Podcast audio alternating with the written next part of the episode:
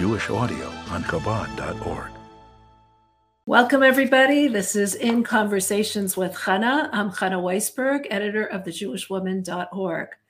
I am joined today by a, an esteemed guest, Rabbi Nochem Kaplan, who has been an educator for many, many years, a master educator, and he recently wrote the book, The Education Imperative, which talks about the Rebbe's approach to parenting and education. Thank you, Rabbi Kaplan, for joining us today. Pleasure is all mine. Okay.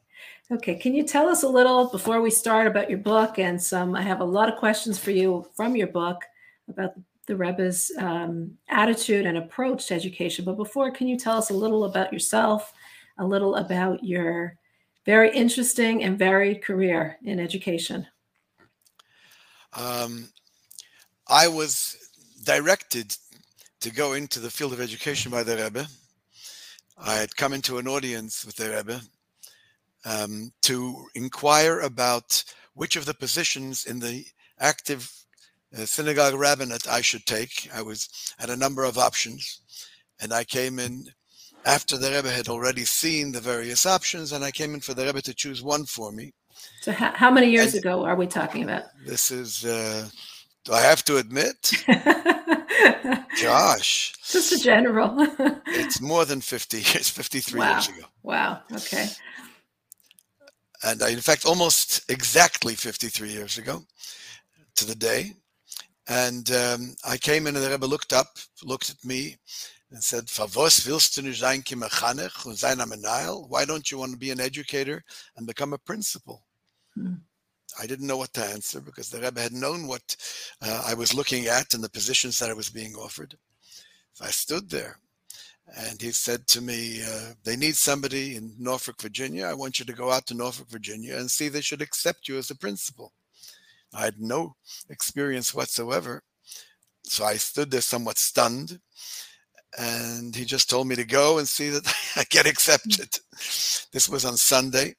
And uh, on Friday, I made my way to Norfolk, Virginia, and the rest is history. Wow. So you learned on the job, or you? well, uh, it was a small school, and I had mm-hmm. opportunities to learn, and uh, I did spend many years learning, mm-hmm. and I think I learned something in the process. Mm-hmm. And since then, you've been in a number of different. I was I was a school principal for just over thirty years. Wow. In the last twenty years, I've been the director of uh, the Merkos Chinuch office the Merkaz Education Office. Hmm. So, can you tell us about what would be one of your biggest challenges or successes in the field of education? The challenges never stop, never cease, because in any school, regardless of its size, you have children who don't fit the norm, and they're your responsibility. And you have to make sure that those kids as well maximize their potential. So that was always the biggest challenge. I mm-hmm. never saw anything as a greater challenge than the individual child. Um, successes, there are many of them. With some, we did very well, and with others, we wish we'd have done better. Hmm. Right. You mean we wish we would try harder? Not that the child wasn't wasn't a success. No, I, you have to find the right tools with which to be able to reach every individual, and sometimes you find it, and sometimes whatever the circumstances are, a child is complex and comes from a background which may or may not uh, have helped exacerbate the situation, mm-hmm. and you have to find some way of reaching him. Mm-hmm. I think we always reach the child somewhat, but not necessarily optimally not to the best of our abilities, right? Okay. Um, so before we go into the actual book and the many different imperatives in the book, when you think back about the Rebbe's attitude towards education, he had a very revolutionary and novel approach. You know, nowadays we're much more into customizing the curriculum and the approach for each individual child what was the Rebbe's some of the Rebbe's revolutionary ideas that you were like blown away from years ago? Well, look, the very first thing is that the Rebbe did not see education as the exclusive purview of a school. Mm-hmm. And that the purpose of education is not the accumulation of knowledge. The purpose of education is to be able to educate the whole human being, it's a process that begins right after birth and continues for the rest of his or her life. And it means how one's midos tovas are affected, the personal character traits are affected. It involves the accumulation of knowledge as well, but how we interact with others, how we, I won't say perfect, but improve ourselves to such a degree that we are capable of doing. And all this is part of educating ourselves and being educated. That's the first klal the Rebbe said, first general rule. So you mean uh, when a school takes on a child, it's not just to take on to educate them for the curriculum, but part of the curriculum needs to be their character development and personal growth. Of course. Look, we've seen children who did exceedingly well in school, and in life later on, the character flaws become so pronounced, they're not successful, um, certainly not to the degree that uh, we had envisioned.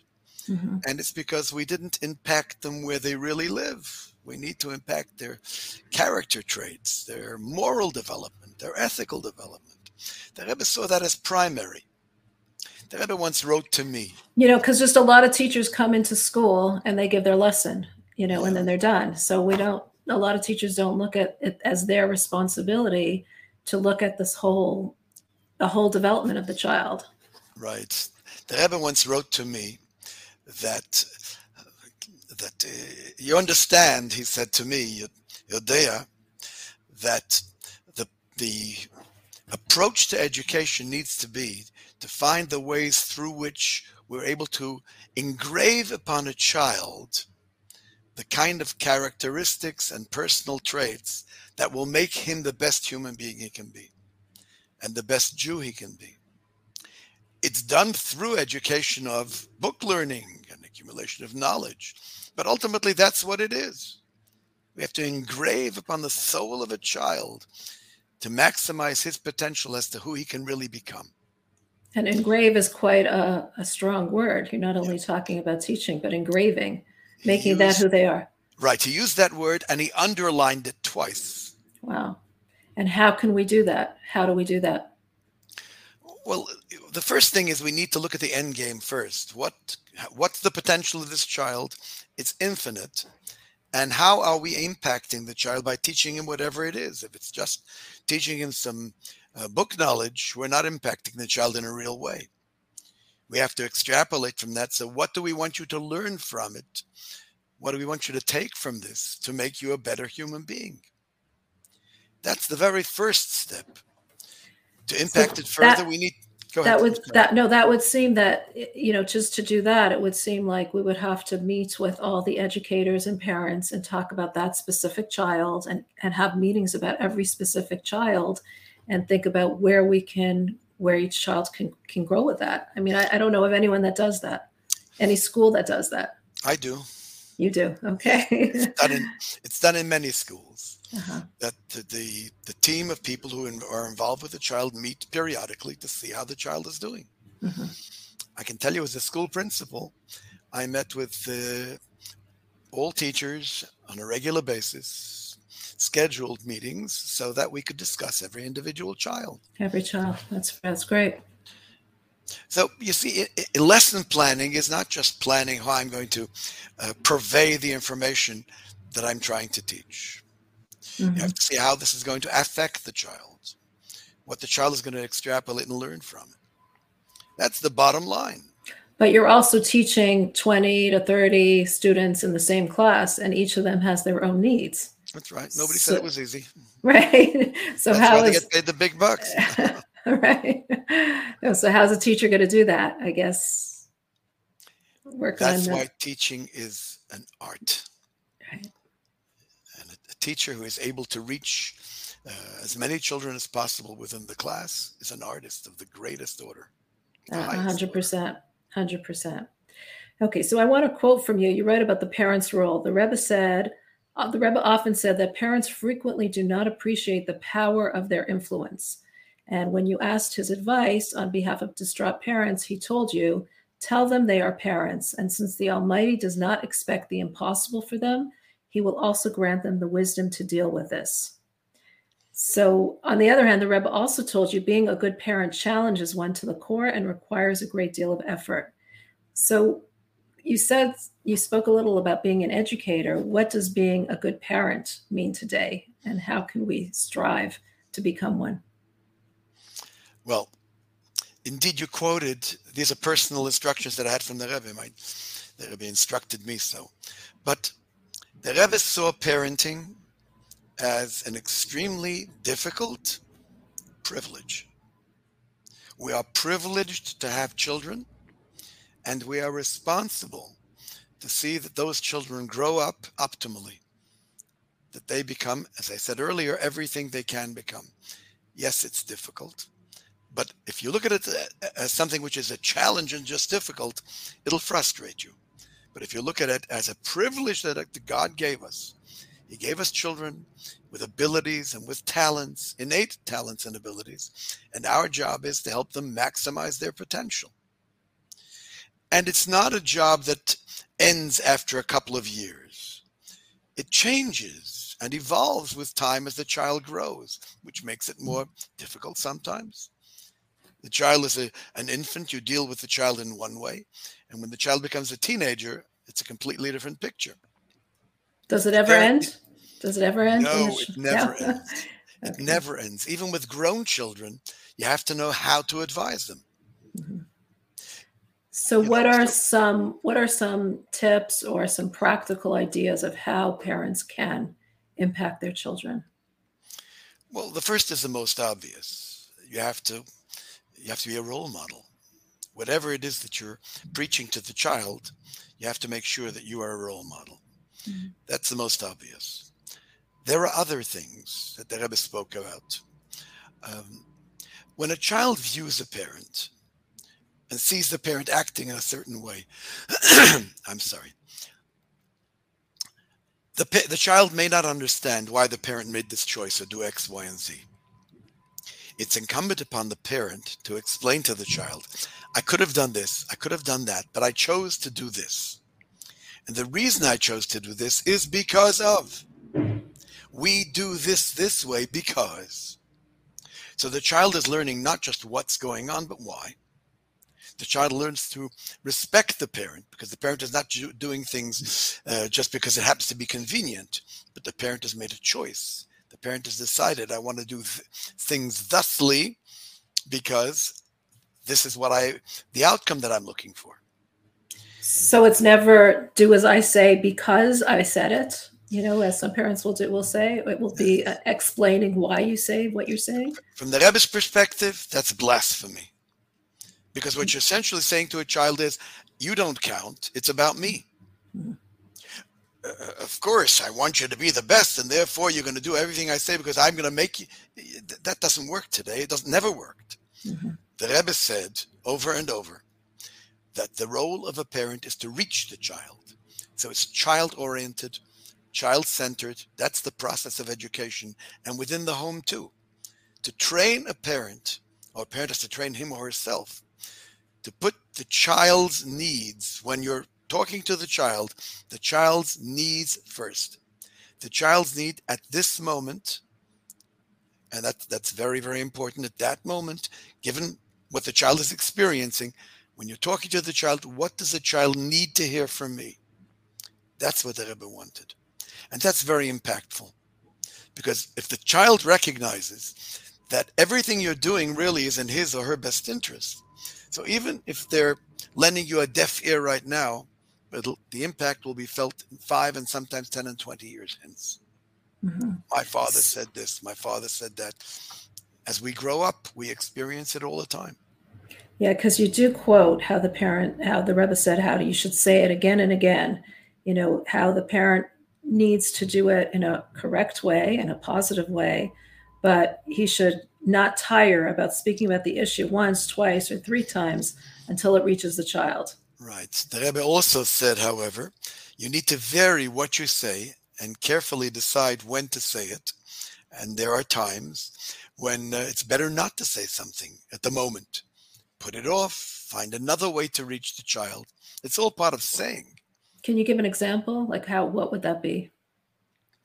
If the child comes home distraught, then what you really want to do at that moment is calm the child. But when you get down to it and you get into the issue, and you start examining why the child was distraught, then you need to talk to the child completely differently. It may Mhm. very well be that the child was overly sensitive about something. It may be uh, that the, the child experienced a failure and that's why the child was distraught. And then you need to encourage the child differently. Mhm.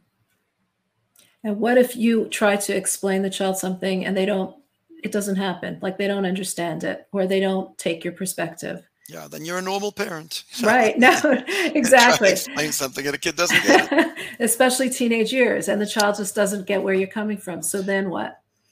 Look, uh, teenagers are a completely different, uh, di- di- different uh, kettle of wax. Yeah. Teenagers need to develop independence, and therefore, the first place they're becoming independent from is their parent. hmm But as teenagers, they're listening acutely to what you say. It's just that they're storing it differently. They're listening, and I, I don't have to follow what you do, what you say right now. I believe what you're saying is correct, but I can't tell you that, etc., etc. So it has to be much more subtle, and the discussions with the child don't necessarily need to be a, a face-to-face discussion at this moment. It can be dropping a word here, dropping a word there, but to show the child, I'm here for you. hmm And in the process, you know, teenagers will turn to a parent when when they need the parent. Right now, I need you, so come here. Then then you go away, or then I'll go away. hmm And at those moments, to carefully analyze what you want to say, say it in such a way so that the child is is the objective, and you you say it child centered, and the child may or may not respond immediately, but that's what you need to do. hmm You also write about how the Rebbe says involve sometimes, probably especially with teenagers, their friends, because children will listen to their friends at some point, their peers, especially as teenagers, more than the influence of the parent. How can a parent do that? Well, any psychologist will tell you that the, the peers are much more important than the parents during the teenage years. Mhm. you want to make sure you get through the teen years without uh, being too embarrassed by my by my uh, friends, and that my my parents shouldn't embarrass me too much. It's subtle. You you can't appeal to a friend. Please befriend my child. Right. That that's not happening. But you can uh, invite children over to the home. Your children can invite children over to the home. And when children do come over, you need to see that their experience, not just your children's, but the others, is also a pleasant one. So that the parent says, you know what, you got cool parents. I know that you don't think so, but your parents are pretty mm-hmm. cool. And that impacts the child as well. So you're going a roundabout, perhaps not directly, but you are involving the child's peers. And what if the child doesn't have what you consider good peers or peers that are going to influence them positively? Helping a child choose friends is something that sounds, that starts very, very early on. And the Rebbe said that you want to encourage a child to find the best friends, so to speak. What are the best friends? The best friends are youngsters who will impact him positively. So if you see a child as being friendly with somebody who is impacting him negatively, um, you can subtly say to the child, "Oh, I thought you so and so was your friend. So and so is so much such a, nicer person. Look at his midos. Look at his his personal character traits. Why I am." I'm impressed by so and so's uh, interpersonal reactions and how he relates to you and others. So the child gets a subtle message that, or maybe not so subtle, that this is the way we need to do things. The Mhm. way so and so is a better friend for me, and I can probably embrace him rather than somebody who's impacting me neg- negatively. Right. From what I hear, though, from parents, some of these so called really good kids are less accepting. It's usually the kids that are not the considered the good kids that are more unconditionally accepting. And that's why kids who are struggling will generally befriend kids who are those, you know, who, who just accept them unconditionally. Well, we can talk about that for a while, but what, it's off the topic. What the Rebbe said was that you need to be able to see that the friends that your child brings home feel comfortable in your in your surroundings and environment. Mhm. The environment has to be an environment of kedusha. sanctity. And the children who come into your home need to feel a certain sense of being uplifted, being appreciated for who they are. They need to feel comfortable in your home. Mm-hmm. And even if, you know, the child is not necessarily the most popular child, and we all know that, you know, we wish our children were the most popular. The most popular are not the ones that we really want them to befriend. But if the peers feel that this is a comfortable place and a special place, we don't use language that we ought not to be using in this particular home. Um, certain things are not accepted in this home, and yet the, the, the peers feel comfortable there. It encourages the child. Mm-hmm. Right. Um, so this is really very subtle but important ways that parents could kind of create a circle around the child to create an environment that they want without the child actually realizing what they're doing. Very well but being, said. But being exactly. very involved. Exactly. Okay. okay, you, you you quote there from the Rebbe that even when parents are sure that they are 100% correct, it is unwise to follow each of their child's moves and direct their conduct. I thought that was a very interesting quote. Um, does this refer to a specific age? It's so hard as parents to just sit back and watch their child make a mistake sometimes a very large mistake sometimes a very life costly impact mistake. costly mistake yeah. so how, can you can you broaden that can you explain that well, a little bit first we're not talking about infancy or childhood mm-hmm. we're talking about teenagers mm-hmm. and if you don't give the child his or her space they'll create their own and if they need to do so uh, subversively, they'll do it as well. So you must give a child his or her space. However, at the same time, you need to create a dialogue that if the child has an issue or a problem, that you will non judgmentally be able to look from the child's perspective how to deal with that issue.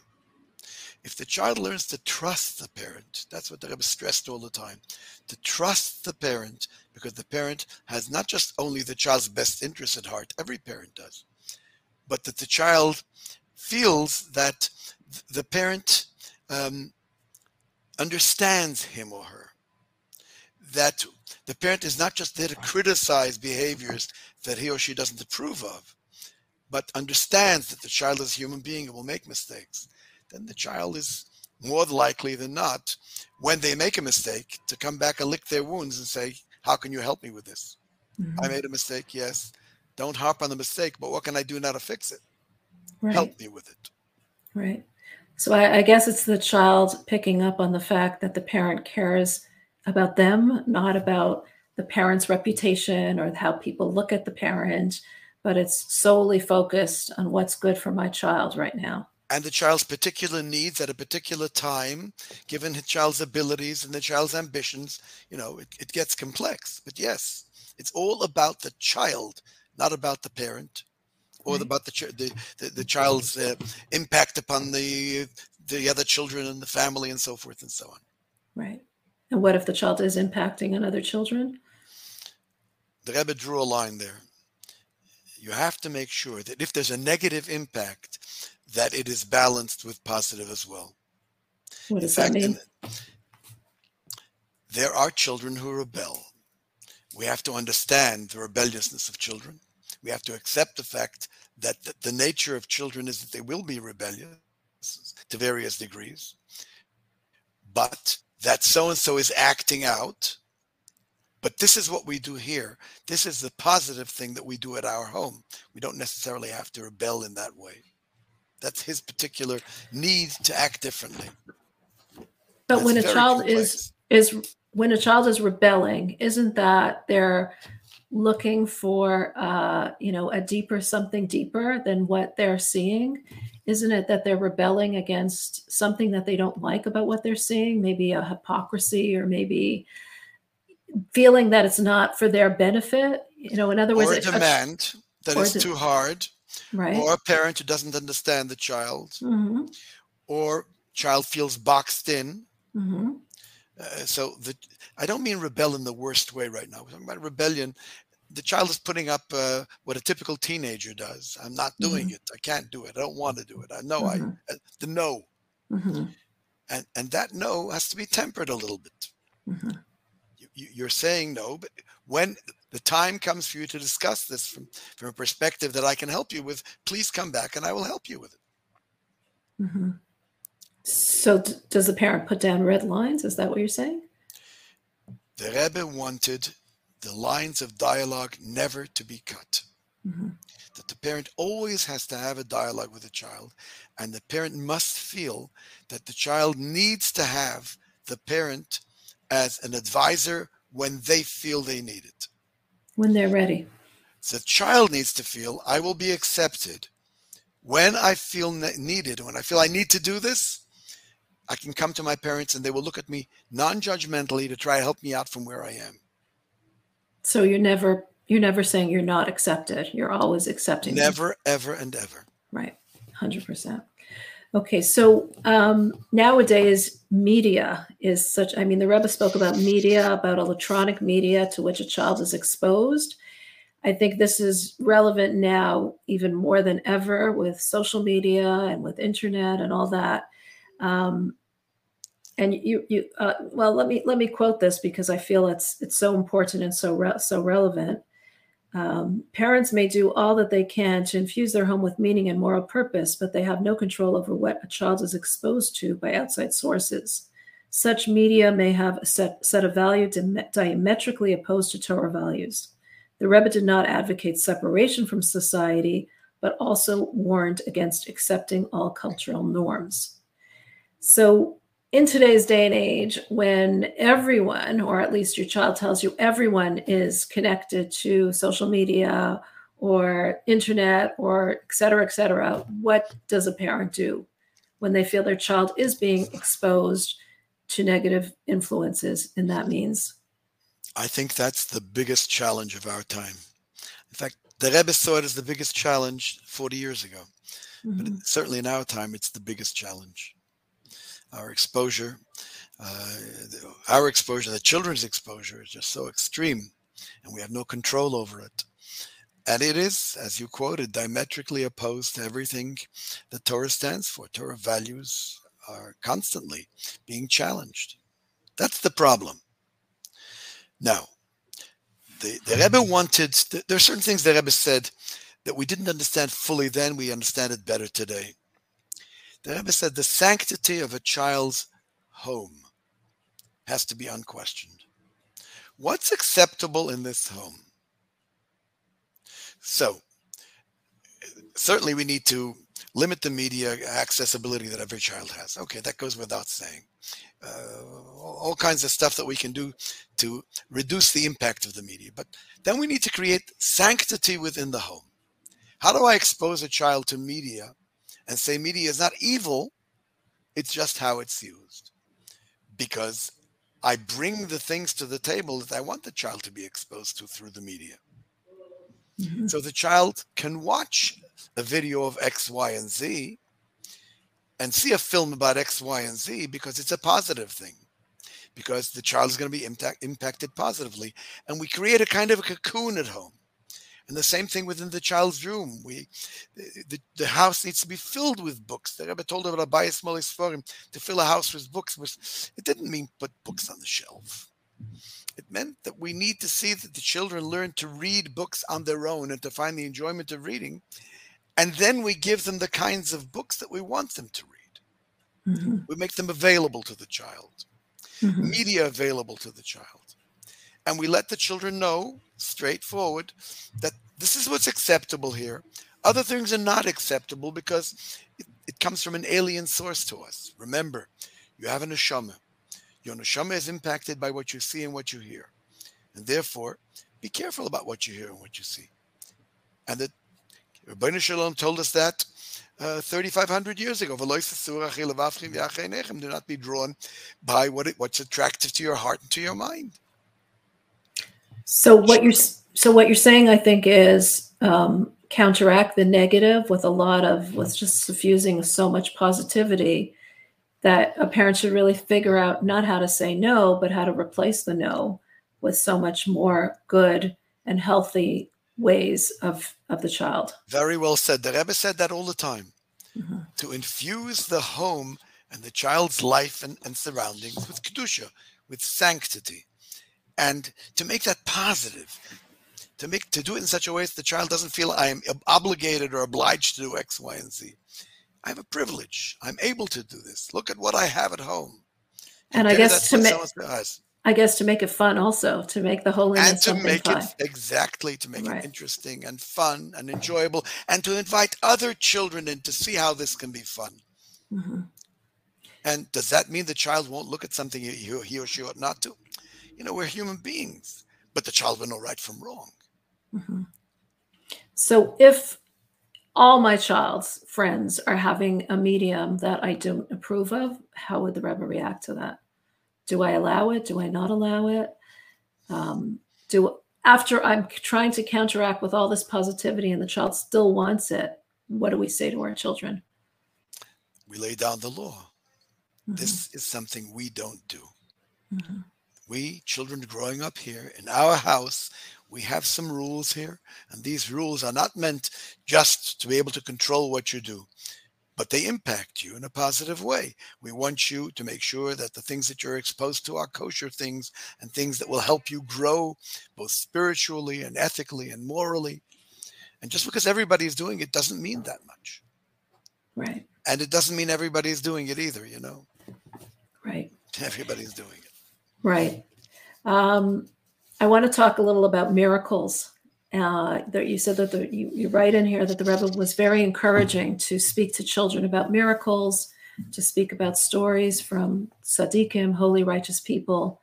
What if, when we speak about these miracles, a child feels, well, why isn't it happening to me?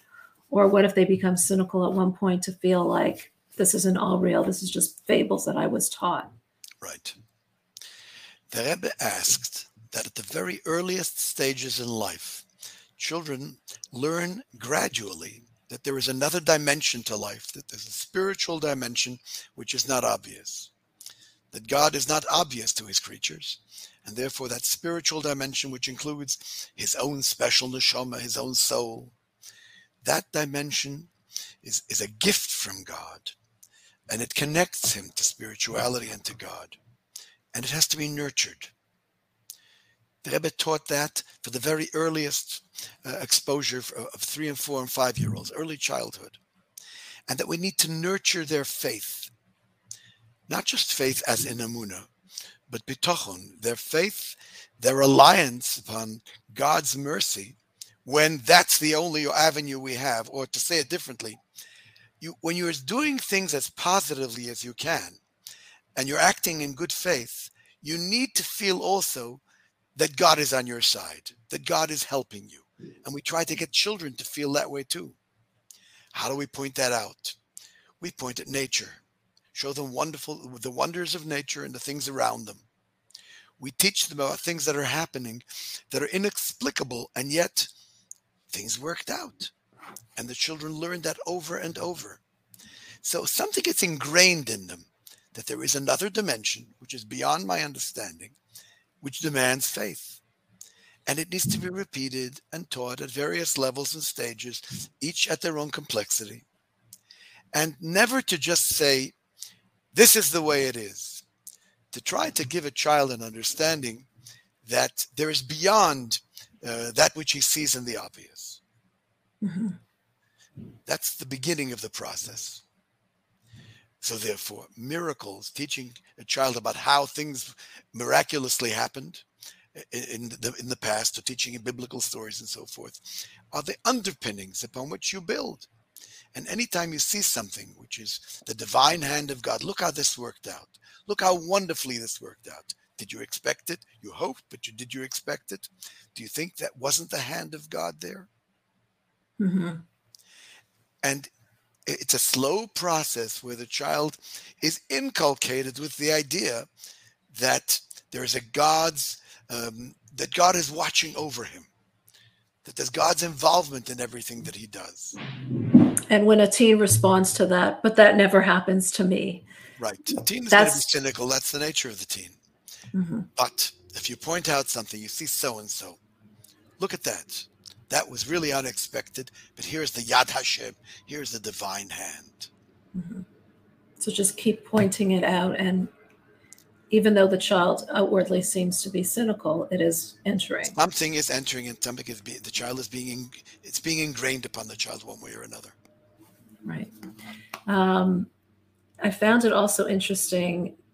You know, the Rebbe was talking about how we should, children should be, we should have high religious standards for our children when they grow up. And I think some parents feel like, am I supposed to brainwash my child to such high levels? Is there such a thing as independent thinking for children? Where does the line cross from brainwashing to independently trying to, to, to trying to raise independent children who are thinking on their own? Right. Well, brainwashing, the nature of brainwashing is that it doesn't allow questioning. It doesn't allow doubt. And that's the, the diametrically opposed to everything we stand for. Mhm. You should question. You should try to understand. You should also understand that there's certain things that are beyond our understanding. But you should try to understand. And that's what the Rebbe was a proponent of, a very strong proponent of. You have to address questions. You have to talk to a child on his level and address his concerns. And when you get beyond the level of the child, you stop. You don't need to try to explain to a child something which is beyond his, his ability to understand. Mhm. But as they grow older, the children will begin to question more and you respond more and answer more. And show that in your own life you have choices to make and you're making this choice because you believe X, Y, and Z. Mhm. That's a strong and impactful statement to a child. Right, right. Um, moving on to schools, you know, the Rebbe was very encouraging of a moment of silence in public schools. What was the hope? What did the Rebbe want with that? Can you explain that? Well, th- what the Rebbe wanted is it, it's not just that Jewish children need to be exposed to godliness, that everybody, the underpinnings of all moral and ethical values, need to be godliness. Mhm. And therefore, since you can't teach religion in a school, a moment of silence, as the Rebbe said, his parents will tell him what to think about. But think about a higher being. Think about that there is a need for every human being to believe that there is purpose to life, that we're not here accidentally, Mhm. that there is meaning to our life. And the Rebbe wanted forcefully to see that all children across the board uh, get that, that concept ingrained upon them early. And that's what the moment of silence was about. Right. Look at what we look like today. I mean, I don't want to talk about uh, the the uh, effects of Dr. Spock's ideas of leaving let children, letting children choose whatever and suffer the consequences. We have a whole hedonistic society that's grown out of that. Mhm. You know, self-absorbed people who care about only themselves and so forth, only their self-interest, Mhm. which is diametrically opposed to everything the Rebbe stood for. The Rebbe wanted us even to inculcate, children with the idea that they have a responsibility to see that others who suffer, who have a need, are their responsibility. You need to be able to contribute toward, whether it's one way or another, but to relieve the suffering or difficulties that others are feeling. So a child who is who is having difficulty in school, you need to befriend and help that child. Good causes and so forth. So you mean the moment of silence is a way of a child looking beyond themselves, beyond being absorbed with themselves, to see a bigger picture? to see a bigger picture, but more than that, to understand that all of his, hopefully, ethical and moral development, all is ingrained upon him because it's a divine thing, not something that man has devised. Mhm. And if it's divinely inspired, so therefore it has different meaning. But Right. if something comes, it's merely something which which was thought up a couple of years ago by some old man sitting in a, in a, in a ivory tower someplace. I'm not interested. Mhm. Great. Um, could you tell us a little about the Rebbe's attitude towards co-ed schools and why he had that attitude? The Rebbe did not see co-education as merely a religious issue. The Rebbe saw it as an educational issue and as an ethical and moral issue. The Rebbe felt that when children are distracted when they're in school, especially in their teen years or even the preteen years, They're naturally distracted by the opposite sex in school. They neither learn properly, A, nor do they behave the way they need to behave because they're showing off for X, Y, and Z as well. And it undermines their ability to be able to develop the way they need to. So the Rebbe saw it just not just as a religious issue, but this imperative, as he saw it, was a moral issue, an educational issue. I don't want to be, di- you know, digress now into understanding uh, how some of the ills of society that are related to um, to this uh, merging of of, uh, of, genders and so forth. What's happened over here uh, are, are in a very strong way connected to the way we looked at coeducation. Mm-hmm. We threw children together and expected them to turn out to be X, Y, and Z, and they never did. Well, some people would argue separating them so much from from when they're young until they're older makes each gender not learn how to accept the other gender or talk to the other gender. What would you say to that? Right. So that would lead us to conclude, therefore, that those who are brought up in in single education, not co-educational schools, uh, would have a very difficult time in their marriages mm-hmm. and in mm-hmm. interpersonal relationships with the opposite sex. That there'd be so many more divorces in their in their families. Funny how it's the exact opposite, isn't it? Mm-hmm. Right. How often do you hear of uh, the assault of teens who uh, are separated in school? Mm-hmm. And let's not belabor that too much. Mm-hmm. Right. The Rebbe also spoke a lot about the role of mother, of the mother in the education. Um, can you tell us a little about that? Why did the Rebbe feel the mother was so important, and how does that affect a woman who wants to have a career outside of her home? The Rebbe was a fan of mothers. he was a fan of motherhood. The Rebbe felt that that which a mother is able to achieve through gentleness, a father can never achieve, even through sternness. That a parent, the parents are endowed with different qualities, and the gentleness and sensitivity of a mother impacts the child to make him a whole human being, or her a whole human being. And without that influence, the child grows up maimed, missing uh, the emotional connection that you need to be able to develop with other people. And that's a gift from mothers not a gift is that is that all mothers? What if the mother is a tough t- tough personality? A tough personality is a mother in the end. There are very few mothers who are not mothers mm-hmm. you know when it comes to their own children all that toughness melts away mm-hmm. the mother is a mother and the rebbe felt that the the character the refinement of character and the moral development of children is very highly dependent upon how their mother relates to children, the emotional bond. And that can't be replaced ever. So, does that mean that oh, a mother cannot work out of the home? Why not? So, you're it's saying not that. No matter how many hours a day it is, it's the quality of the time that's spent. Right. Right. Right. Now, if a mother spends all her time at uh, at the office doing whatever it is and comes home and brings home homework, you know, then the child will suffer. Right, right. Um, I would just want to end with this powerful quote Parents do not own their children. God gave them children for safekeeping to raise and educate appropriately. What are your last thoughts on parents, for parents, and how to do so? They need to think about their children first and their children's needs first and constantly revise that thinking what my child needs today rather than what he or she needed yesterday. And what do you feel is our greatest challenge today as parents or parents ed- and educators? The media. The media is our greatest challenge to create sanctity in the home mm-hmm. a cocoon of the home that has something completely different to offer from what the, the, the environment outside does. That's the greatest challenge. Our home needs to be different. We should treasure the difference and pride ourselves in the difference and create something in which children can grow optimally. I think parents are just so busy with so many things on their shoulders and responsibilities. So I think it's it's it it takes a parent has to realize how important this is to really create that time and space in their minds even and homes to actually productively you know carry that out Very well said.